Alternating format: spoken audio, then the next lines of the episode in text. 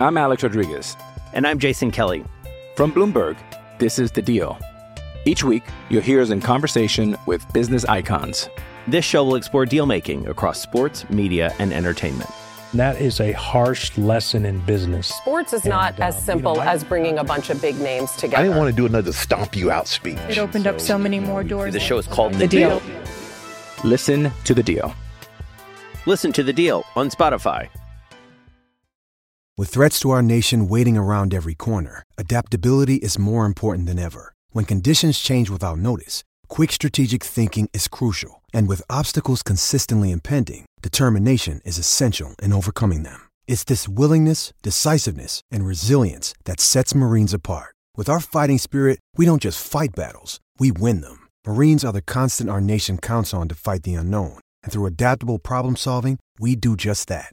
Learn more at marines.com. Joining me now from DKPittsburghSports.com, it is Serbian Reactionary Dejan Kovacevic Dejan. Before you uh, joined the conversation, we were discussing the most impactful trade in Pittsburgh sports history. Tomorrow, of course, being the 30th anniversary of the trade that brought Francis Samuelsson and Jennings to the Penguins. Uh, what's your call? What's number one? Well, that has to be number one, and I and I say that in, in just a, a really quick scan of the entirety of Pittsburgh sports history. There's only been a couple of football trades that you would even consider. The Jerome Bettis one being number one for the Steelers, I think. Oh, I, I don't know. I think the trade where they moved up in the draft to get Troy might be number one. It, it might be, and maybe Minkah will end up being that one as well.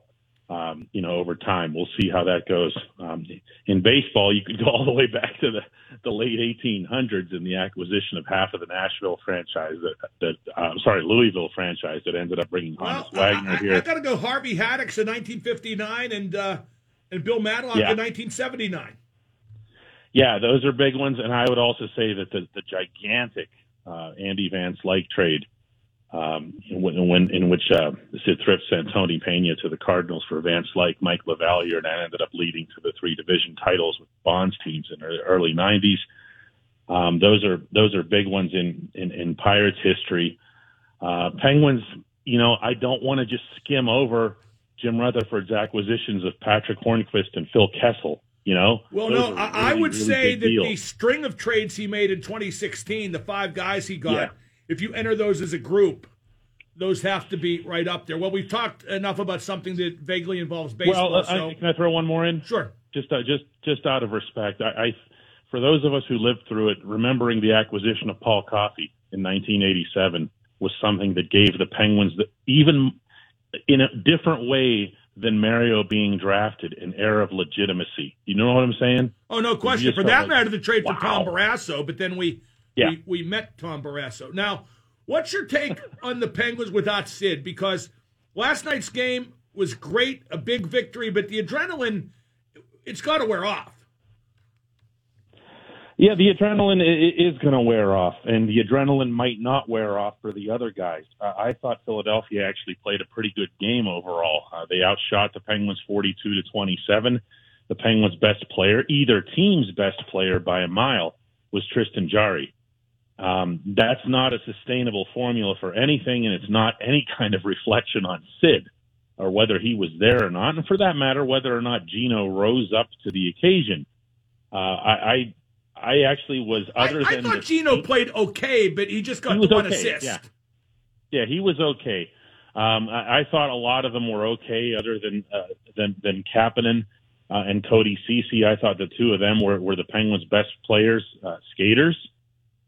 But what you're doing there, the way you win that game, i i isn't isn't something that you're going to be able to replicate even in these next two meetings this week alone with the Flyers. Uh, they're going to have to do a lot better overall. Uh, I don't think it's any reflection on whether Sid's there or not.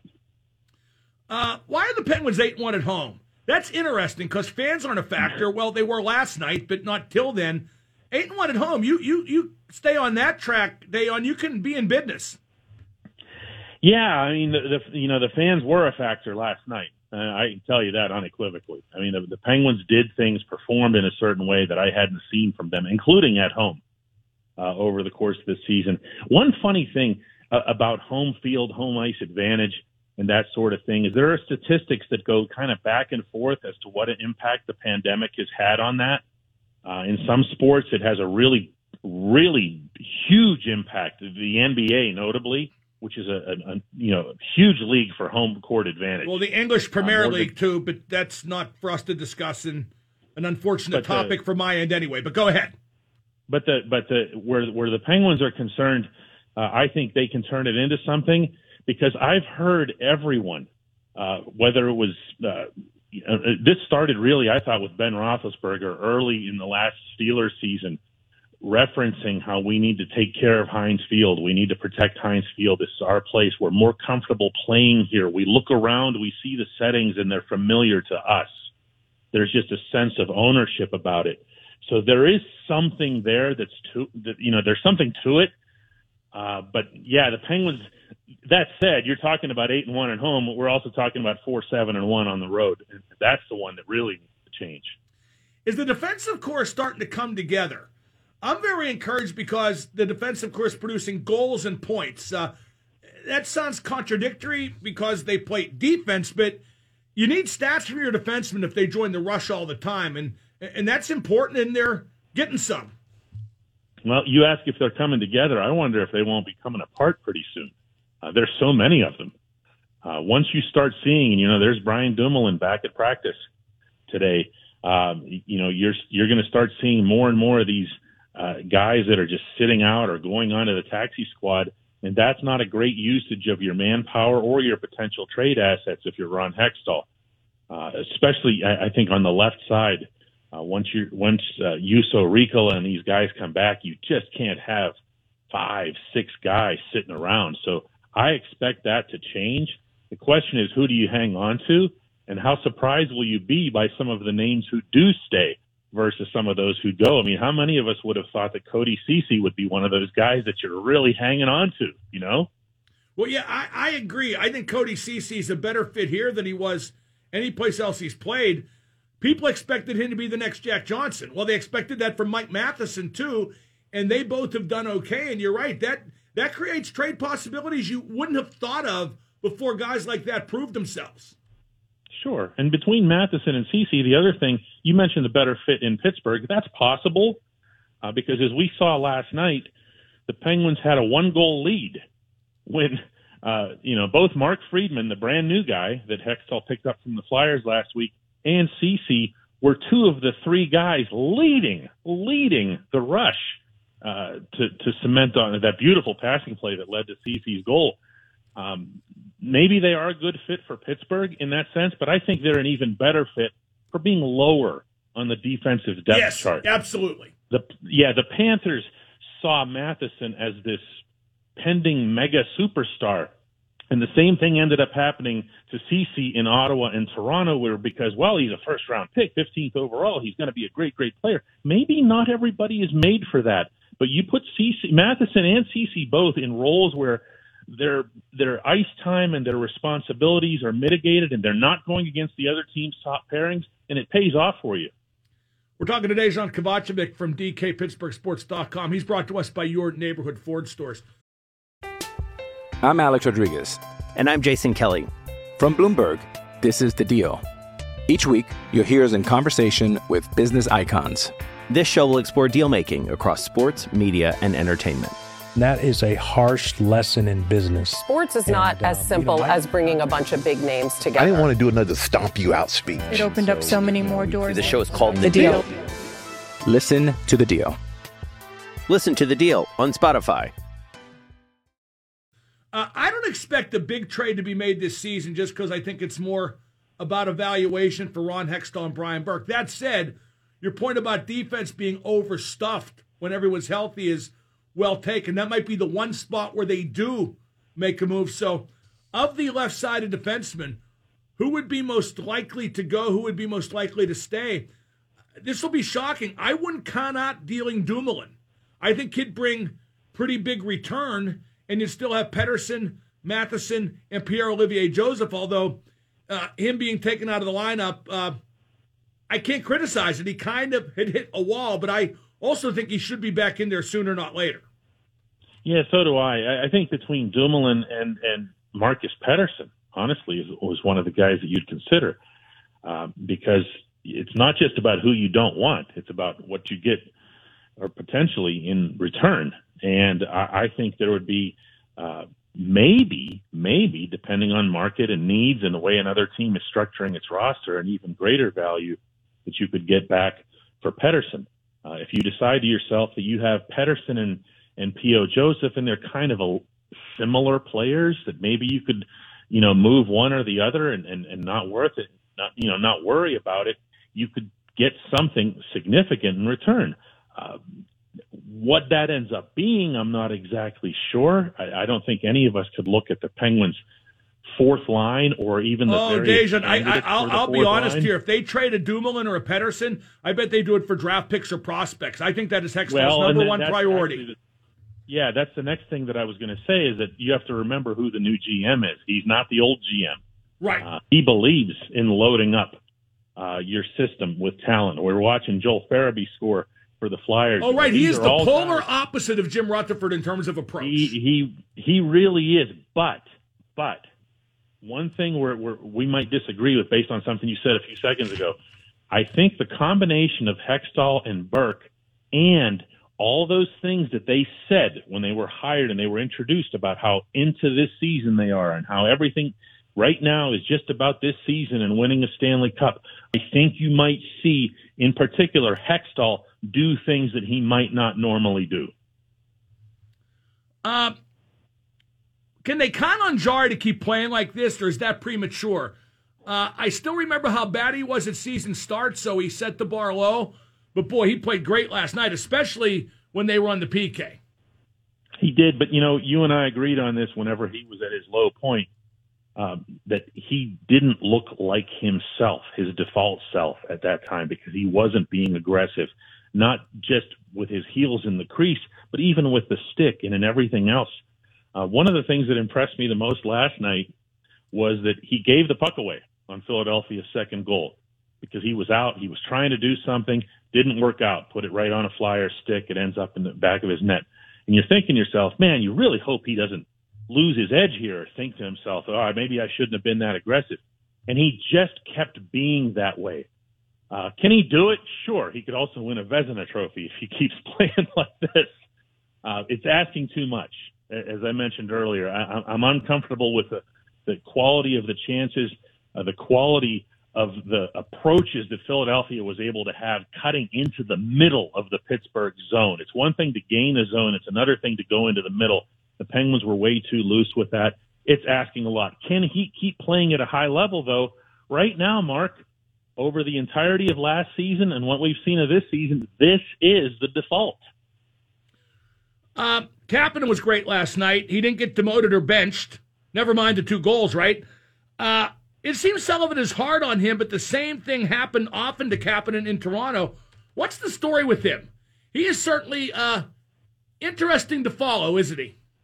Yeah, he is. I, I think he, he, he's he's not lacking innate motivation. A, a, lot of things to Kasperi, if you go back over his history, and then of course with his dad Sami when he was in the league, um, it, things came naturally to him. Things came easily to him. Uh, I, I think of I'm not going to compare their skill sets here, but they're both Finns and, and star guys in Patrik Laine, uh, who's, who's now with Columbus, where there's, if you have that one thing in hockey that people covet more than anything else, and that's a shooting touch, you're going to lean on that. This is true of all levels of hockey, not just to the NHL. You're going to be that guy who just stands there and waits for the shot and knows that you can make a difference just by flicking the puck. And at times you do have to be poked the way Laine does, the way other other snipers in the past have had to. Uh, to be motivated to do other things. Yeah, I, I don't know. I don't know that Mike Bossy ever needed that, Dejan. I don't know that Brett Hull ever needed that. no, Bossy's different. But I don't know that I thought of Bossy. Bossy wasn't a long range shooter as much as he was a guy who just had a million ways to score around the net. You know, I'm, you know, and, and Ovechkin actually is is a is an example of someone who doesn't need motivated in any capacity, but that's also why he's you know arguably the greatest goal scorer of all time. Uh, but there are exceptions, and and I my watching hockey my whole life and seeing people who have this specific skill set, it can make them forget that the rest of it is necessary. Uh, would you bring Dominic Simone back? He's on waivers. I think the Penguins' fourth line stinks. And I think every time a guy gets hurt, the trickle up from that is disastrous. Yeah, I, I'd do it in a heartbeat, but uh, I also know that as I say that, everybody just punched the radio hearing this. Um, oh no, no, I, I want him. To, I want him to come back, not play with Sid. He's a good hockey player, and, and he's, he's, better a, than what they got better... on the fourth line. That fourth line, well, I mean, that's oh, the thing. just that's terrible. Ask yourself what you're getting out of Colton Sceviour. Do you even know that he exists? No. Uh, well, yeah, yeah when he when he f's up, I remember he's there, and he does that quite a bit. And then and then ask yourself what you're getting in general out of your penalty killing. Dom's a really good penalty killer. Dom also has the ability to slide up and down the lines, which is something that uh, Sullivan values maybe a little bit too much in Dom's case. And they make the same salaries. I, I'd do it in a heartbeat. Uh, the East Division has two players in the top 20 scores. Only four in the, excuse me, two in the top 10, four in the top 20. Is the East a defensive division? Because I've noticed with all the games staying within the divisions, each division seems to be establishing an identity. Yeah, I, I think it has more to do with the other divisions, Mark. You know, and I know I've I've heard you be critical of the Canadian division. I, I share that view. Um, the, the hockey is kind of loosey goosey. There's not great goaltending. Uh, you can say the same thing about having the opportunity to be in a division with the Red Wings, where I mean they've got Jonathan Bernier can't stop a beach ball right now. Um, there's there's goals are easier to come by in the other divisions. I don't think the East is great defensively. I don't think the East is great even from a goaltending standpoint. Well, that was my next point. You know? I mean, I, I think yeah. it is a defensive style division and a bigger yeah. division. I think it has the biggest teams, the heaviest teams. But except for Tuukka Rask, I don't think there's like a legitimate star goalie in the whole division. No, no. I mean that that's one of the the reasons that I was so disappointed with how Jarry started his season is that I had wrote on the eve of the face-off in in Philadelphia that Jarry had a chance to be other than the combo of Rask and Halak in, in Boston, the best goaltender in the East Division. And then that's one reason why watching him go head to head with Carter Hart and outplay him as badly as he did last night right here has to be something that's really uplifting uh, for this organization. I, I, the hockey has just been weird this season, you know, across the board, and you hear that from a lot of people. Uh, but it's been less weird in the East. There, is that an answer? Uh, yeah, it's more I don't want to uh-huh. say traditional, but it's more fundamental. It's just better yeah, two way hockey. You, like I think, I think, I, I think if Sid played in the Canadian division, he wouldn't be, you know, matching Matthews and, and McDavid point for point, but I think he'd be up at like, you know, 1.2 points per game instead of, you know, just a little bit below one like he is in the East. Yeah, and you look at the coaches that are in the East that make sure they keep you honest. You know, you, you look at the, the Barry Trotz and Alain Vigneault uh, you know, these guys and Bruce Cassidy, these guys are, are, are coaching defensive systems. And really, by the way, so does Sullivan. It's just they don't listen to him very often. well, they did last they, night. They, well, they, they, they somewhat did. They still gave up 42 shots, but uh, they. A lot of know, power play shots, though. Yeah, 11. Yeah, and that that's fair, especially early on. But I, I, it's it's a it's a tighter defensive division. I think that that's going to make whether it's Pittsburgh or anybody else in the East, is, is, is going to be a stronger team in the playoffs for that. Finally, Deja, where are the Flyers at? Because, like most of the top teams in the East, they beat up on Buffalo and New Jersey so far, and it's worth noting the Penguins haven't played either of those teams even one game yet. You know, where the Flyers are at right now is probably best answered by where Carter Hart is at. I don't know how much attention this has gotten, and maybe it should have last night. But you know, he's he's now into the 800s in, in terms of save percentage.